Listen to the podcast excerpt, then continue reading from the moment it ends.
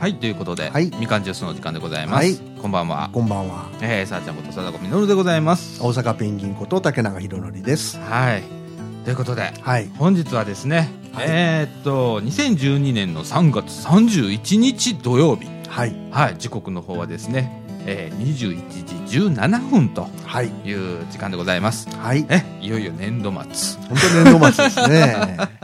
ね明日日曜日ちゃんとありますんで、あの、エイプリルフールじゃございません。そうですね、はいえーもういよいよ新年度を明日から迎えるということで、そうですね。ええまああのなんとかこう年度末もねえ乗り越えましてああ、よかっ たですね。おめでとうございます。いやいやいやいやでまあ新年度に入って、はいまあ、このラジオもですね、ええまあ、コーナーを作ったりだとか、えええまたあの精力的にねえ、はい。ええあの新年度を、ええ迎えたいなとそうですね。思っているところなんですけれども、はいえー、と本日はですね、はい。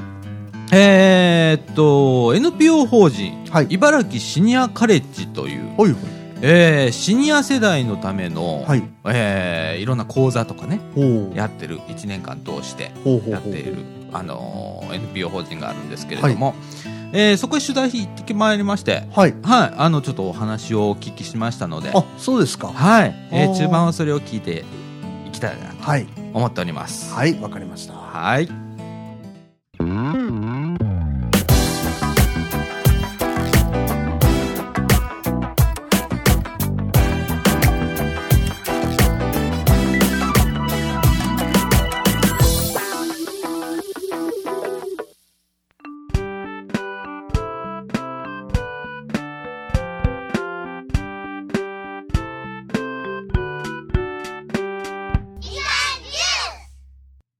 ということで、はい。はい。えっ、と、先週、もう、えっ、と、これ放送日が火曜日だから先週になるんですけれども、はい。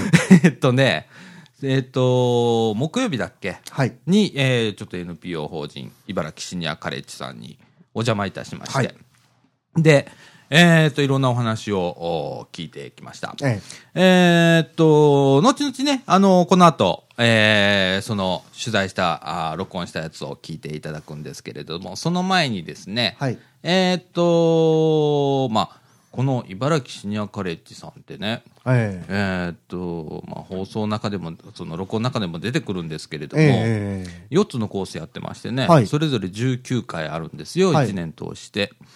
で、だからかなりの数の講座をそうですねやるんですけれどもね、いろんなコースがあってね。うん。で、こう、まあ、リタイアされたりだとか、ええもう言ったらシニア世代の方を対象にした、えええ。ー講座をはいやってるんですけれどもね、非常に人気があるらしくって。はい。はい。えーっと、今ね、ちょうど4月1日から募集が開始されるんですよ。おー。で、えーちょうどいいタイミングなんそうで、ですね取材をちょっとさせてもらったんですけれども、ええ。ええあのーちょっとその模様をですね、はい。ええお聞きいただきたいと思います。はい。はい、ということで、えーっと、本日はですね、NPO 法人茨城シニアカレッジさんに、えー来ております。はい。よろしくお願いしますえーよろしくお願いします。えーっと、事務局の石井さんで。一緒でございます、えーっとですね、いよいよですね、4月1日から新しい受講生を募集ということで、そうなんですはい。あのー茨城市ニアカレッジさんって高齢者学習のっていう感じですよそうね。なんです、ね高齢者といってもみんな元気ですのでねそうですね55歳以上のはい。4つのコースがはいあるんですね。はいございますえーっと、1番が現代社会を楽しく読み解くコース。はいね、定員30名。えー、と、2番目が高齢者を豊かに生きるコース。定員30名。えー、3番目に茨城をもっと楽しく学ぶコース。定員50名。4番目に市民活動体験コース。定員15名ということで、4つのコース。はいね。で、こう、カリキュラム今手にしてるんですけれども、年間かなりの数のはいねコースをされるみたいで、ええあのーそうですね、4月1日から、えー、と申し込み期間は16日までということで、えー往復はがきで、ねあのー申し込んでいただくということで、あのー受講料もそんな高くないんですよね。えーお安いですよこれ年間6000円なんですね。頼む今時6000円なんですですね。もともとは、えっ、と、NPO 茨城シニアカレッジさんは、この、えっ、と、事業っていうのは、茨城市が最初にやったのがそうな前んです身になるんですよね。シニア世代を元気にするためにということで茨城市の高齢介護課さんがし行っておられた事業はね、ええ私ども NPO 法人茨城シニアカレッジがはいお受けして運ええ営させていただいてるんです、ああ、なるほどね。最初は市長さんが校長さんみたいな形だったんです今かもなんですよえ、今もなんですかはいはあ。市長さんを塾長さんにああそうなんですか、はねえなんかすごくあのーいろんな各コースはい多彩な内容でね、はいあのすごく僕も行きたいなと思うようなことがちょこちょこあるそうんでだすとよ思いますねはいえ例えば日本の未来を考える TPP って何とかねはいすごい突っ込んだ内容とかね実はねはよそにない味と言いますのがね、ええ一1回ごとに違うテーマで学べるいうんそれから今話題になっている、うん問われている内容を学ぶ、うんというようなことがね、うんやっぱり今にない講座にしたいあよそにない講座にしたいと思ってそうですはよね、い張り切ってるんです僕去年のこのカリキュラムも見せてもらって今年のカリキュラムも見せてもらったんですけれどもやっぱこうタイムリーに追ってますよね、はい非常になんか素晴らしいというような感じがするわけなんですけれどもえ特にはねえ、うんあの大きく4つのコースに分かれてるんですが中でもこの市民活動体験コースというところは、はいまたよそにない講座じゃないかと思ってるんですそうですね、まあ市民活動をしろとかね、あの茨城の施設を知ろうとかいうことで、まああの僕もそうなんですけどね今このラジオは NPO 法人三島コミュニティアクションネットワークっていう NPO 法人がやってるラジオなんですけれどもえーっとねスタッフが減りましてね このところねええで人手が足んない人手が足んないと、えね、その中でやっぱこうお年寄りの方とかで、まあ、ちょっとやることないよっていう方に気軽にこう駄菓子屋さんとかやってるんで、ええ例えばあのおお店番をボランティアでやってとかあいいですねほんなら子供さんと触れ合うのですごく生き生きされるんですよね、でそういう活動とかにどんどんこう送り込んでいただきたいみたいなとこの NPO 法人っていっぱいあると思うんですけれどもね、実はね、はい私どもも学ぶだけでなく、ええ学んだ後卒業後にアドバイザーとしてね、はい活躍していただく場を設けてるんですああ素晴らしい、ええ地域のボランティアとか、はいこの講座の運営とかはいそれからサポートとかええしていただいてるんです、もう終わってからもええ活動を続けていただそうなんくですということで、まあちょっとうん自慢げに言いますとねえまちづくりに寄与する卒業生あとでも言いましょうかねえいいですねアクティブシニアと言いましょうかねそうですね、アクティブシシニアこれから高齢化社会を迎えるにあたってやはりこうあの一人でこう家で閉じこもってたりするっていう方も増えてくると思うんですけれどもねもっとこう街へ出て自分のできることは何かみたいなところを探していくみたいなね、ええ非常に大切なことになりますよね、ニアですからまあこの講座に来ていただくことで、はいその街に出ていくきっかけを作っていただくあーそして卒業した後うん学んだ仲間と一緒に何かをしようかというねはいそういう場になればと思ってるんですねえ、あのこの4つのこうそれぞれ特色があると思うんですけれども、えー一つずつちょっと特徴なんかを説明していただけま第すか、 1コースはい現代社会を楽しく読み解くコースっていうのがございます、はいこれは今話題になっていること今ニュースでよく取り上げられていること今私たちが知っておいた方がいいこと、うんなどなど取り上げてね例えば高齢社会を生きるための新しい知識とか知恵とか、知恵袋になればなとか、それから今の大学生と交流して一日学び合いをするとか、あーえー、と例えば、えー、と追手門大学さんとか、立命館大学さんと、えー共同でっていうようなね、ええフィールドワークをされてたりするんですよね、ええええああいいですよね、ええ若い方とこうねですからまあ孫世代とね、うん一緒の部屋になってコミュニケーション取ったりそれからワークをしたり、はいはい、そんなこともしてるんですますあそれから2つ目、第2コースが高齢化を豊かに生きるコースこれは日々まあ加齢していくわけですけれどもね、そのことでは年取っていくわと考えずに、さらに新しい何かを見つけて、んそこで自分の生き生きする場を作ろうというコースなんですーはいですからまあこの1年間を通じて私これもっとしたいわっていうものを見つけるためにえ絵手紙をやったりそれから TA というねえはいあの心理学を勉強したり、うんそれから詐欺防止の講座をしたり、はいそうしながら自分に合ったことを見つけていくうんそして仲間も見つけるというはい講座です、はいそれから第3の講座は「茨城をもっと楽しく学ぶコース」と言いましてね、はい長いこと茨城に住んでおられても本当の茨城の深いところや歴史をご存じない方が多いので、うん茨城に特化して歴史街の中などなど知っていきたい知っていただきたいという講座ですはいそれから第4のコース市民活動体験コースは、まあ、地域リーダーを養成したりはい街づくりに寄与していただく方のね、はい育成といいましょうかね体験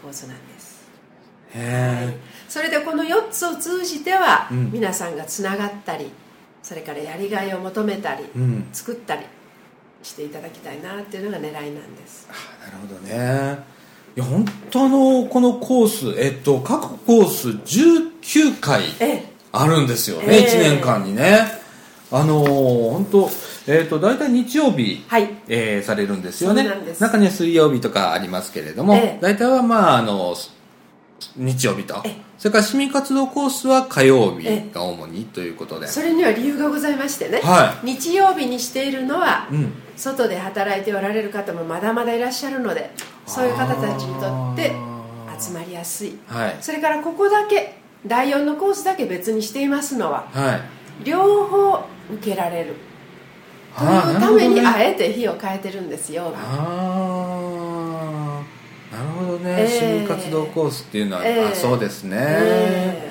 うんそれからもう一つ自慢がございましてね、はい年に数回4つの講座の共通講座っていうのを設けています、はい交流の場を作るためにも、え同じテーマで4つのクラスが学ぶためにもはい共通講座っていうのを設けていますはいえーっとオープン講座ということでね、はい10月7日の日曜日えーっと元フジテレビアナウンサー松倉さんという方が、えーローズワームワームホールで、はいえーこれは誰でも参加できるそうなんですもうシニアの方ならよくご存知のはフジテレビのスポーツアナウンサーでご活躍だった松倉悦郎さんにねいはいお越しいただくんですね心についてということでえーお話をいただくと、現在はね、はいお名前結城さんとおっしゃるんですがはい姫路であのご住職なさってましてはい元のアナウンサー時代のお名前とちょっと違うんですけれども、はいぜひたくさんお越しいただきたいと思いまですすね、はい、あのー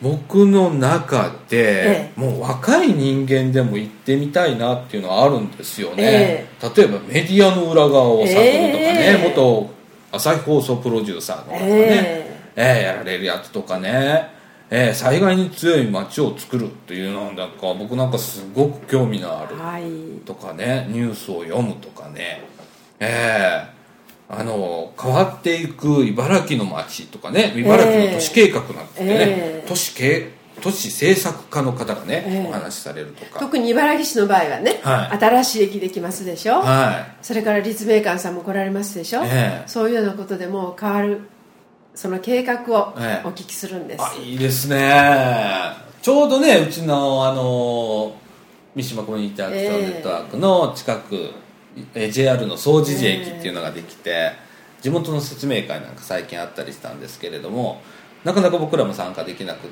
てんあの店員がいっぱいとかでねで分かんないんですよね近くのねそうでしょ、はい先頃のね、ええ司法にもまちづくりについてええ概要が出されてましたのでね、ええああいうことをもう少し詳しく説明していただきたいなと思ってるんです ねあの僕が聞きたいなぜひお越しいただきたいところ です、ええいっぱそいれがねありますはい今随分お申し込みいただいて毎年はい約2倍強のああそうなんですか、えええー、これもっと大きなねなんかあの今店員も結構今年50名なんて、えねえ実は私たちもそれが悩みなんです、はいもっとたくさんの方をお受けしたいんですけどね、はいどの教室ももう満席までお受けしてるんです、ああ、えそっーか会場の問題もありますしね、えーそうなんですえー人気のコースなんですねこの4つはねえーでえーっとですね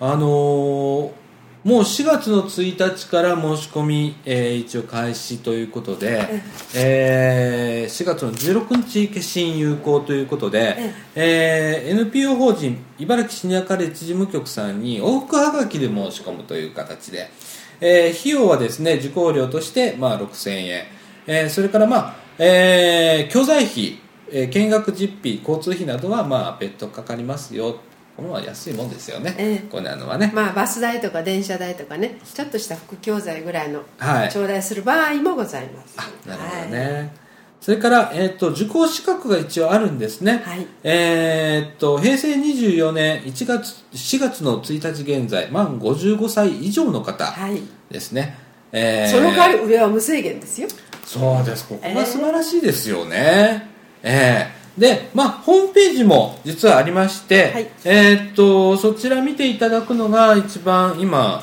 わかりやすいかなあとはこのパンフレット、えー市役所とかあるんですかねええ市内各所あの市公の施設でしたら、はい50箇所配布させていただきましたあそうですかええ図書館はいそれから郵便局さんはそれから公民館いはい老福センター等々ね、はい50箇所に配布させていただいておりますあそうですかぜひご覧くださいあの緑っぽいこうパンフレットで、ははいいえーっと受講生募集と大きく書いてありますので、はいえー一度ご覧になられた方はお手に取っていただければと思います、ホームページと同じ色にさせていただきましたあそうですか、はいありがとうございますちょっとね、はいお詫びと言いますか、はいまあ、今の時代だからメールで申し込んだらとおっしゃる方もいらっしゃるでしょうけど、えまあ、この度ははがきでええお申し込みいただきたいと思いますえご面倒ですがねあのやはり高齢者の方がね、はい多いのでねはいはい僕もおはがきの方がいいと思いまあすそれはありがたいですはい。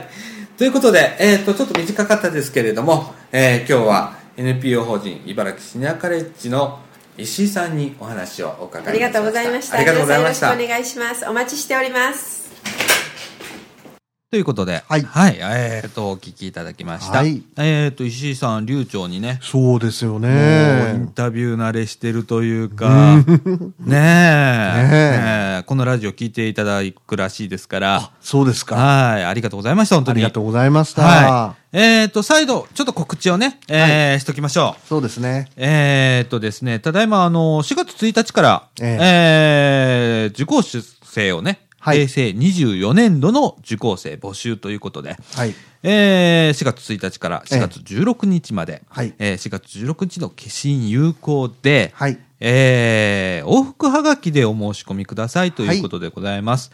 えーっとですね、詳しくはですね、えー先ほどのインタビューでもありましたけれども、ええーっと、図書館とか、はい。公民館とか、郵便局とかね。はい、に、あのーパンフレットをはい。置いてあるそうですので、はいえそれをおご覧になられるかですね、ええあとはインターネットのホームページ、あのー去年の年末ぐらいにオープンしたかな、はいえーあります、はいえーそちらにもですね募集要項と、えーあとはカリキュラムもお詳しく書いておりますので、はい。えーもしあのインターネットおはこ、これ聞けてる方は、まあはいインターネットつなげれるわけですからね。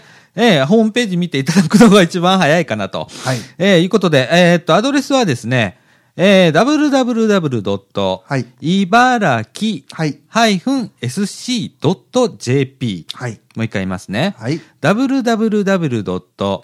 茨城 -sc.jp ハイフンはマイナスです。は。はいいえーこちらの方を開いていただきますとですね、今、あのーページの中ぐらいにね、大きなバナーを置いて、えー受講生募集のお知らせっていうバナーを置いておりますので、そちらクリックすると、はいえーえーっと、あー何を書いて応募したらいいのか、すべて書いておりますので、はいえそちらをご覧くださいということでございます。よろしくお願いしまよすろ。しくお願いします。はい。ということでございました。 うんはい。まあ、こういうね、あのーね、そう、年間6000円なんだよね。19回ね、講座が受けれて、まあ大体、えっと、2時間ぐらいかな ?2 時間半ぐらいかなおうの講座なんですよ。おうで、えっと、まあたまにはね、外へ、フィールドワークへ出たりだとか、えええーすることもあるとええいうことでね。ええまあこれが、6年間6000円。たったの6000円。お安い。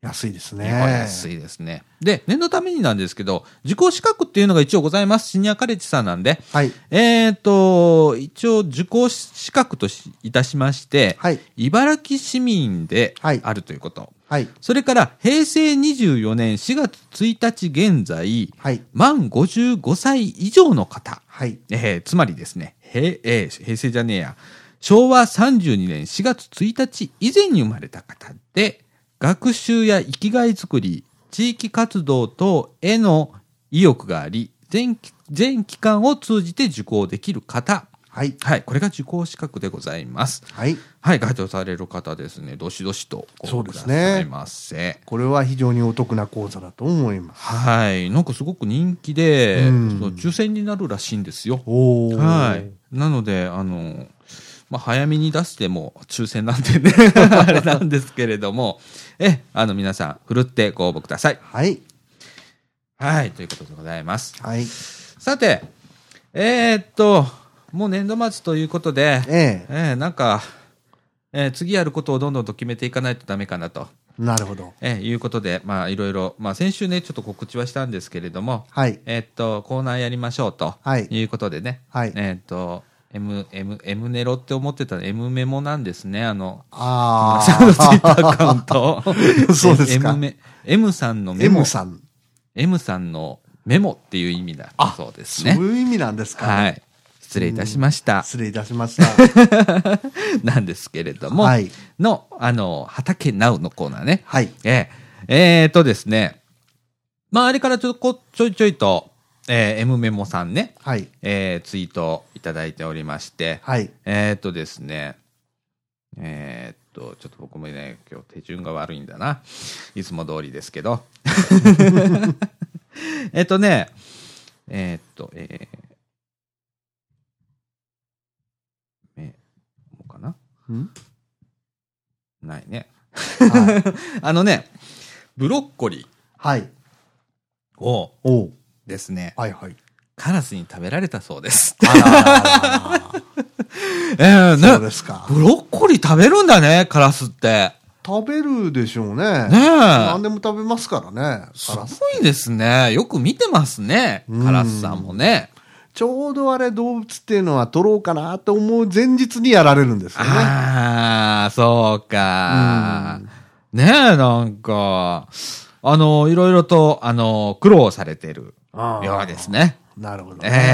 えあの、大変ですね大。変、大変ですけど、楽しいでしょうね、でもね。そうですねこう育っていく姿を、うんええ見るというのはね、うん非常に、あの、面白いと思いますし。そうですね。日々がね、多分、こう、新しい発見だと思うんですよね。うんうんうんやり始めの頃はね。そうでしょうね。あの、試行錯誤の連続みたいな感じええだと思うんですよね。ええええ、あのーまあ、引き続きね、来週以降、またあの、新しい動きがありましたらと、あのお伝えします。はいそれから皆さん、はいね、あのーこう、同じように、はい。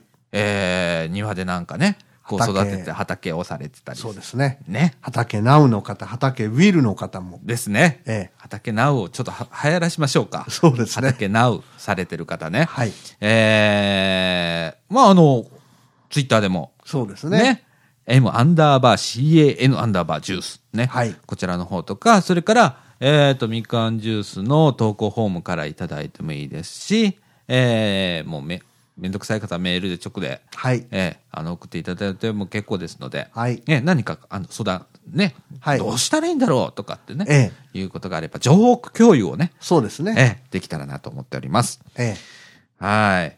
あのーそんなことだとか、それから、去年ね、ええまあ、ラジオ部でははなかったんですけど、このみかんから、い和歌山の白浜へ、白浜サマーキャンプっていうことで、はいえー行ったんですよ。はいはいはいね、去年福田くんと大関さんと、それからはい室田さんと、はいそれから僕の4人でね。はい。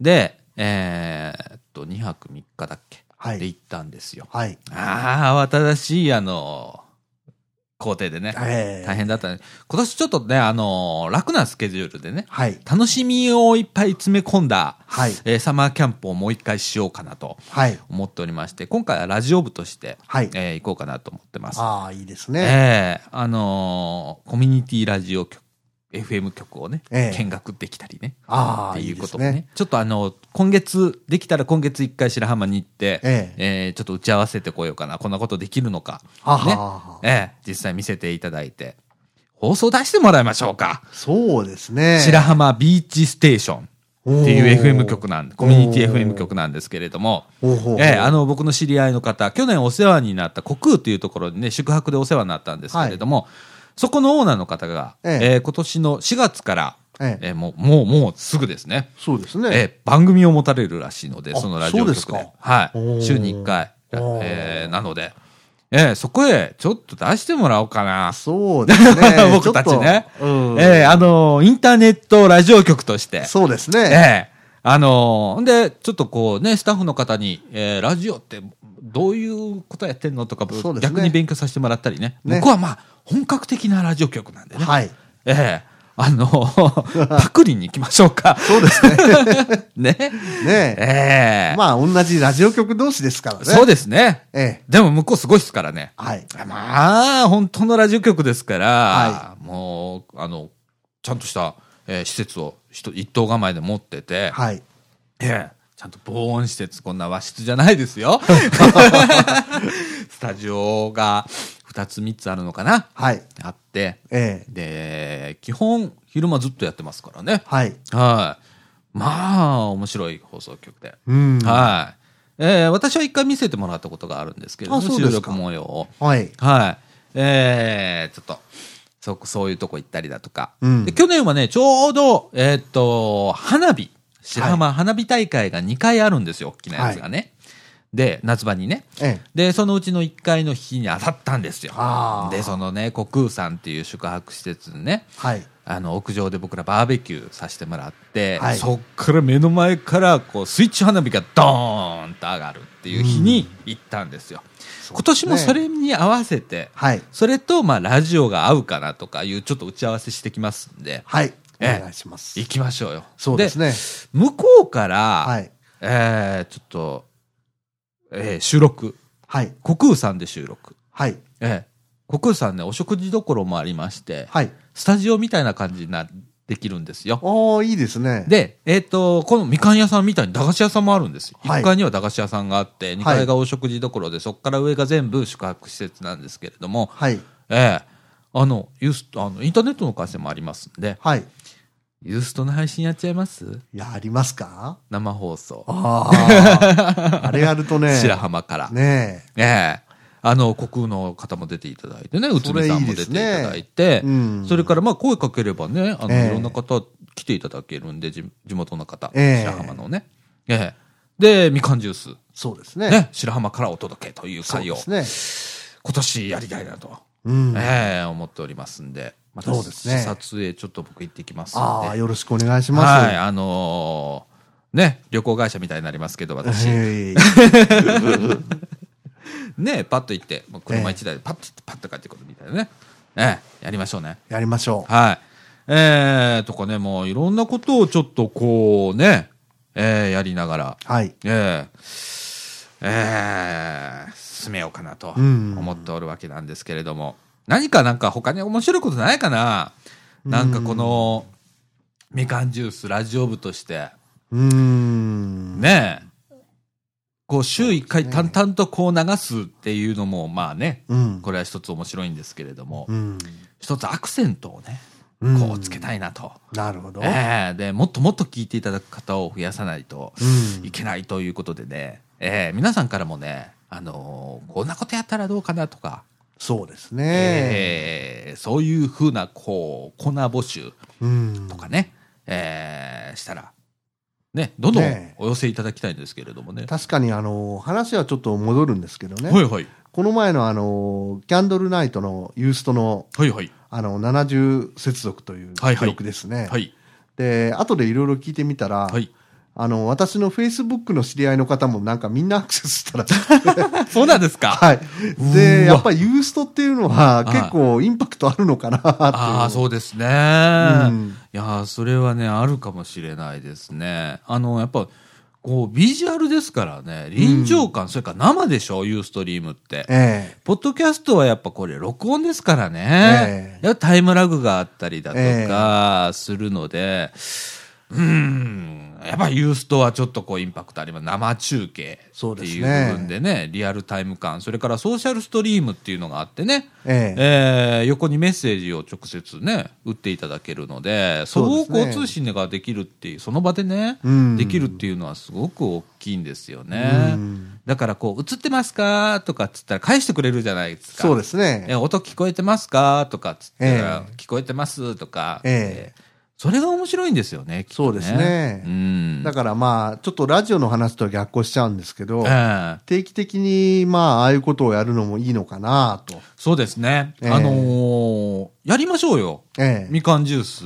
の生放送っていうのはね。ええええだから僕らがどれだけその前枠、中枠、後枠の間、ええだれてるかというのが、 何喋ろっけとかって言う言ってますもんね。言うてますえね。ええっと、中枠はこれを喋って、ああ、もう後枠は適当に行きましょうか、みたいな、すね感じですもんね。えええそういうのをダダ漏れで。これ台本なしなんでね。ねないですからね、本当にね。台本なしで本当50何回ですか56回ですね。一回も台本作ったことないですもんね。そうですね。一番最初はやったんですよ。一番最初やったんですあかあ数回は作りましたよ。あそうです一人でしたからね。はい。ええやったんですけれども、ええそれ通りに進まないというのがよくわかりまして、はいええあれ、台本って難しいね。僕らプロじゃないんで、うん例えば時間切って、これを何分間で喋ってとかって決めても、ええ無理無理。無理ですよね。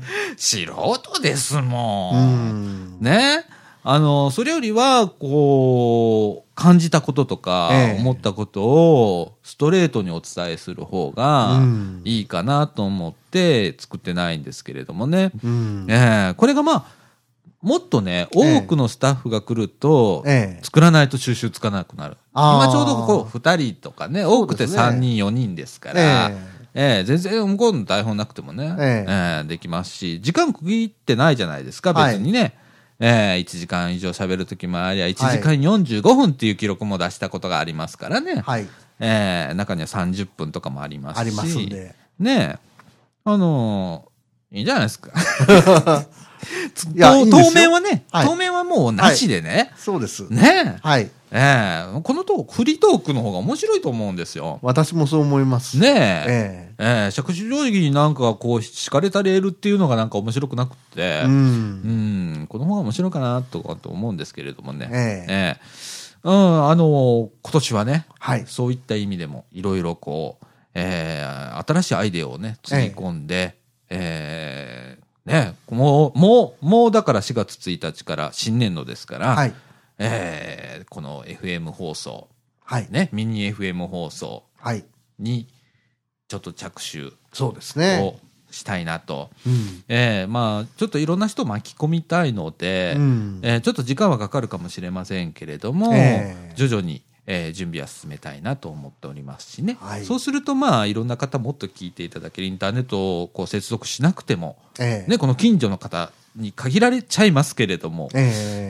えー一応電波飛ぶっていうことなんでね。そうですね。えーおじいちゃんおばあちゃんでもこの近所の方聞いていただければ一人でも多くね、ええ聞いていただければなとねええ。思っておりますし、うんうん。まあいろいろこう夢を広げてね、そうですね。ええ私はもう果てしない夢今見ておりますんで、うん。 ええええこのみかんジュースをきっかけにね、え え。いろいろこう、いろんなことをね、はいできたらなって思って、ねえあの、基本は遊び、 そうですね。相変わらず言っておりますが、そうですえね。えあの、このラジオは楽しく、はい。ね、えーお仕事じゃありませんし、はいね、あの、私たちが楽しまないと皆さんね、なかなか参加していただけない。そうですね。ね。これがメディアの一つでございますので、はいあくまでこの番組、バラエティ番組でございますので、そうです、そうです。ね、バはいラエティが番組ですよ。教養番組ではございません。ね、その中で、えーっと、まあ、先週なんか割とこう、きょ交通行政のおはい話ね。はいまあ、最初は鉄道話のこう、ダイヤ改正から始まった。いつの間にかこう、交通行政のか話へね。はいこう入っていって、ちょっとためになると思うんですよ。はいああいうお話もね。そうですね。ねえそういうこともね、えー織り交ぜながら、たまには面白い話を。そうですねたまには真面目な話そを。うですね。ええ日々の生活ってそういうもんですよね。そうですこね。っからここまでが教養番組で、こっからここまでがバラエティ番組ってありえないですよね。ねえ、そうですね。だから、毎週バラエティ番組しろって言われたら、僕らちょっとしんどいもんね、しん逆どにいね。ですね。かといって、毎週教養番組をしろって言われても、んこれまたしんどいんですよね。そうですよね割とね。うん。はい。なんで、まあ、あの、思いつくまま、はい。ね、あの、こう、ストレートに、うん。なんかオブラートに包むようなこともなく、えええあの、喋れるラジオでいたいなと、そうですえね。えそう思っておるわけでございます。はい。はい。えー、っと、なかなかこんな感じですかね。そうですね。はい。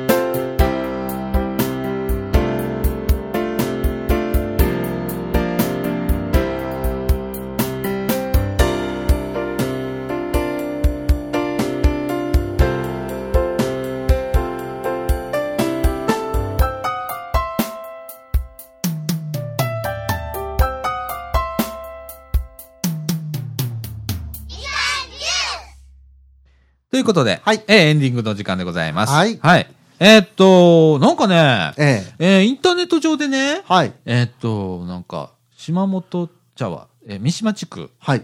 の方、三島公民館で、はい。えー JR 総除寺駅の地元説明会があったらしいんですよ。おお。ねあそうですか。うん。僕、事後で知って、あらららああ、もうい行きたい方じゃないですか。そんなの知りたい方じゃないですファンかな。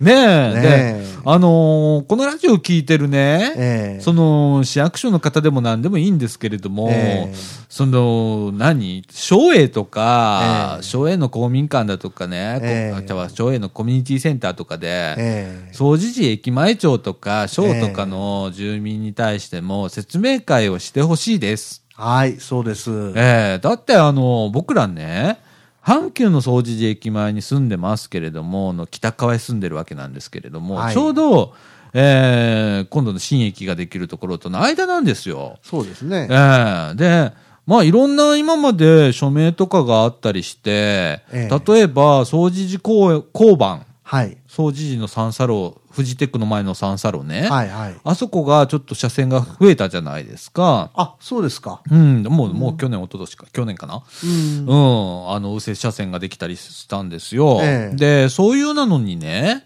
例えば、あの、フジテックの跡地、工場跡地に、ええマンションを建てるから、ええうんと、交通量が増えたり、うん子供が増えるから、うん子供作らないとダメだから、そこうん交差点改良しましょうよ、つってう、ん署名したんですよ。あ、そうですか。うん、なんだけど、マンションが建たないのね。うん。で、その後に、えーっと、駅がうんできるっていう話になって、まあ昔からあったけれども、ええそれが、まあ実際できるっていうことになってえ、えい、ま、だにマンション建ってないのよ。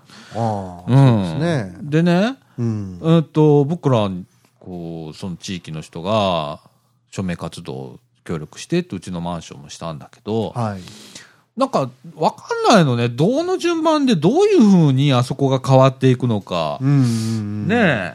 それから、その、改札口がどっち向いてつくのかとかああね。そうですね。うん、ま、あそこに何、何、バス来るのとかう、んバス停はどこになるのとうか、んうん、全然わかんないのね。そうですうね。ん。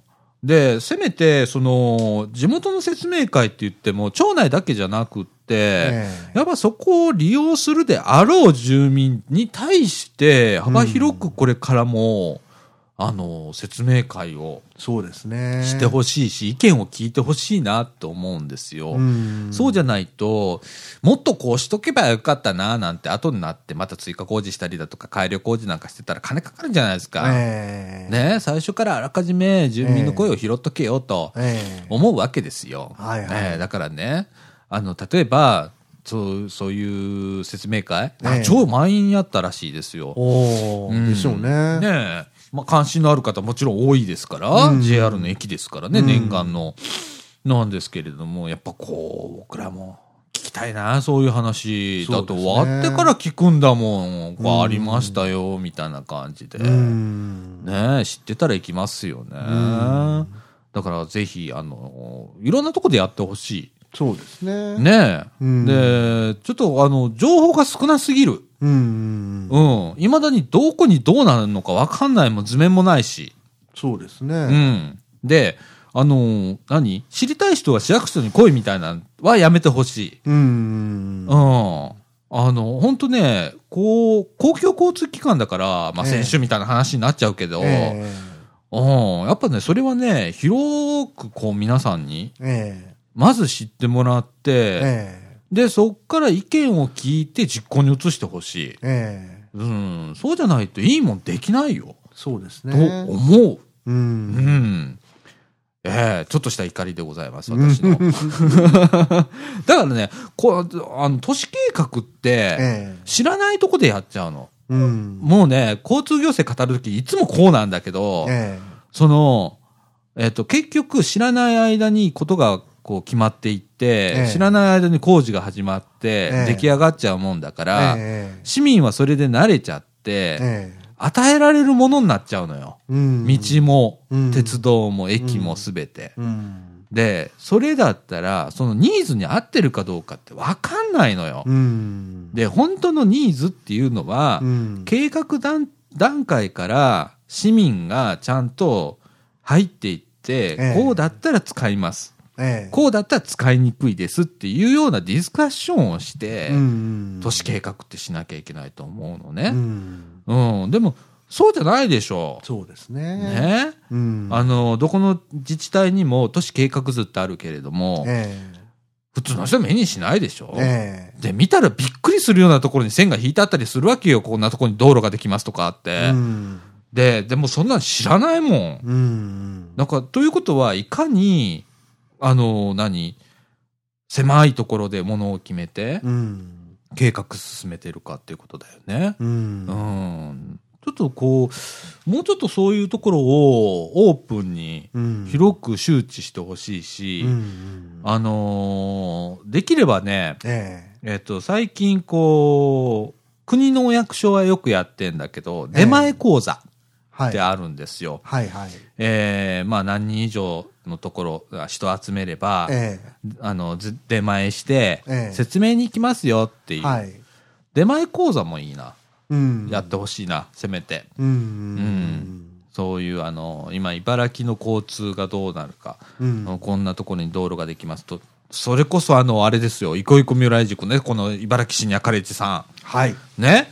これなんかあるんですよ。えっとね、ええーっと、現代社会を楽しく読み解くコースの中に、ええ変わっていく茨城の街っていう講座があるんですよ。はいこれはね、茨城市の都市せ政策課っていうところが、茨城の都市計画について講義する時間があるんですけれども、これね、どんどんやってほしいの、あちこちで。え。うん。うん。あの、市民に向けてね。そうですね。うん。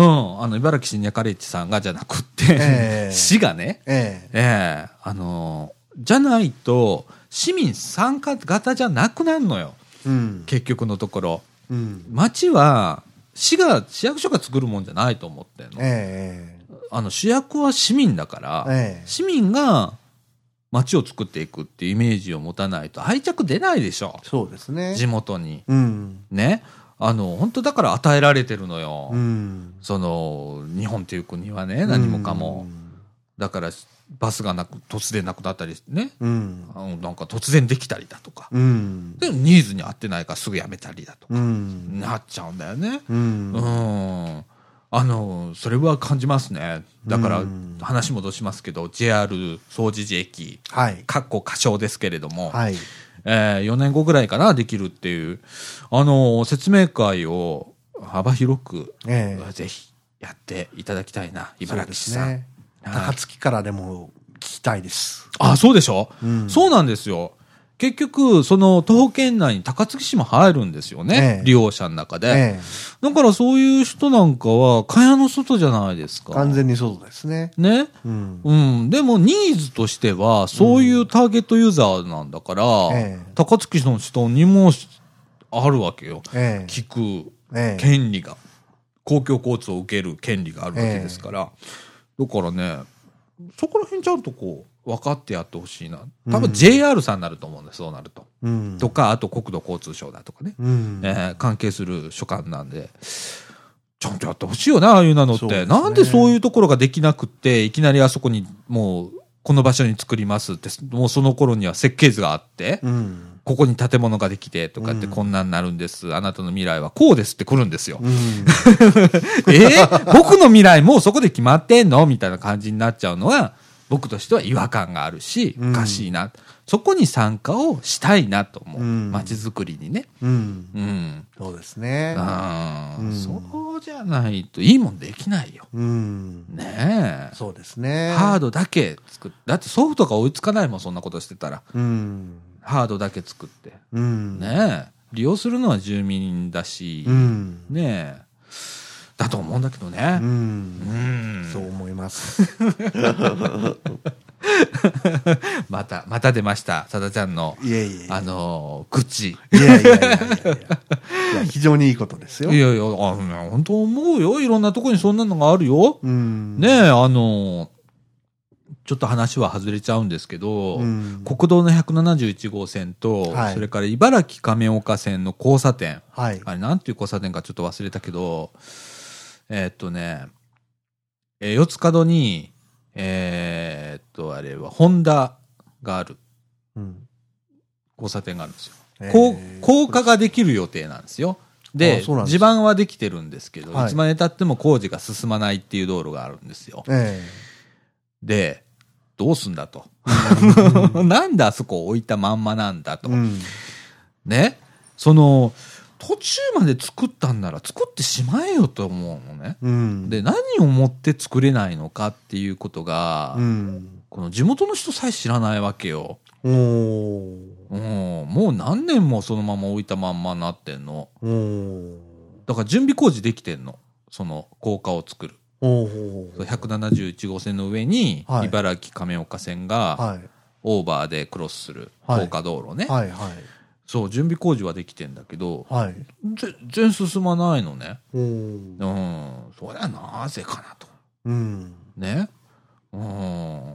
最初の都市計画は何だったっていう話になるんですよ。うん結局のところはね。まあね、うん、なんかの反対があるんだったら、一体どういう反対なのかとかねう。ん。うん。ねうん。全然わかんない。いつできるかもわかんないし、うんどこ調べても出てこないし、うん。ね結局多分不動だから、うん。えー、府に聞くか、うん。ね171号線はちょ直管国道だから、うん。国土交通省の近畿地方整備局に聞くか、うんどっちかなると思うんだけど、普通の人そんなとこ聞かないでしょ。うんどこに聞いていいやらわかんないでしょ。僕、ええ僕はすちょっとね、そういうのとこ興味があるから、ええ大体どこに聞けばいいかわかるけど、普通の人わかんないでしょ。うんめんどくさくなってそんなもんどうでもいいやってなっちゃうでしょ。そのうち呆れは、あ呆れ果てて。えねえ。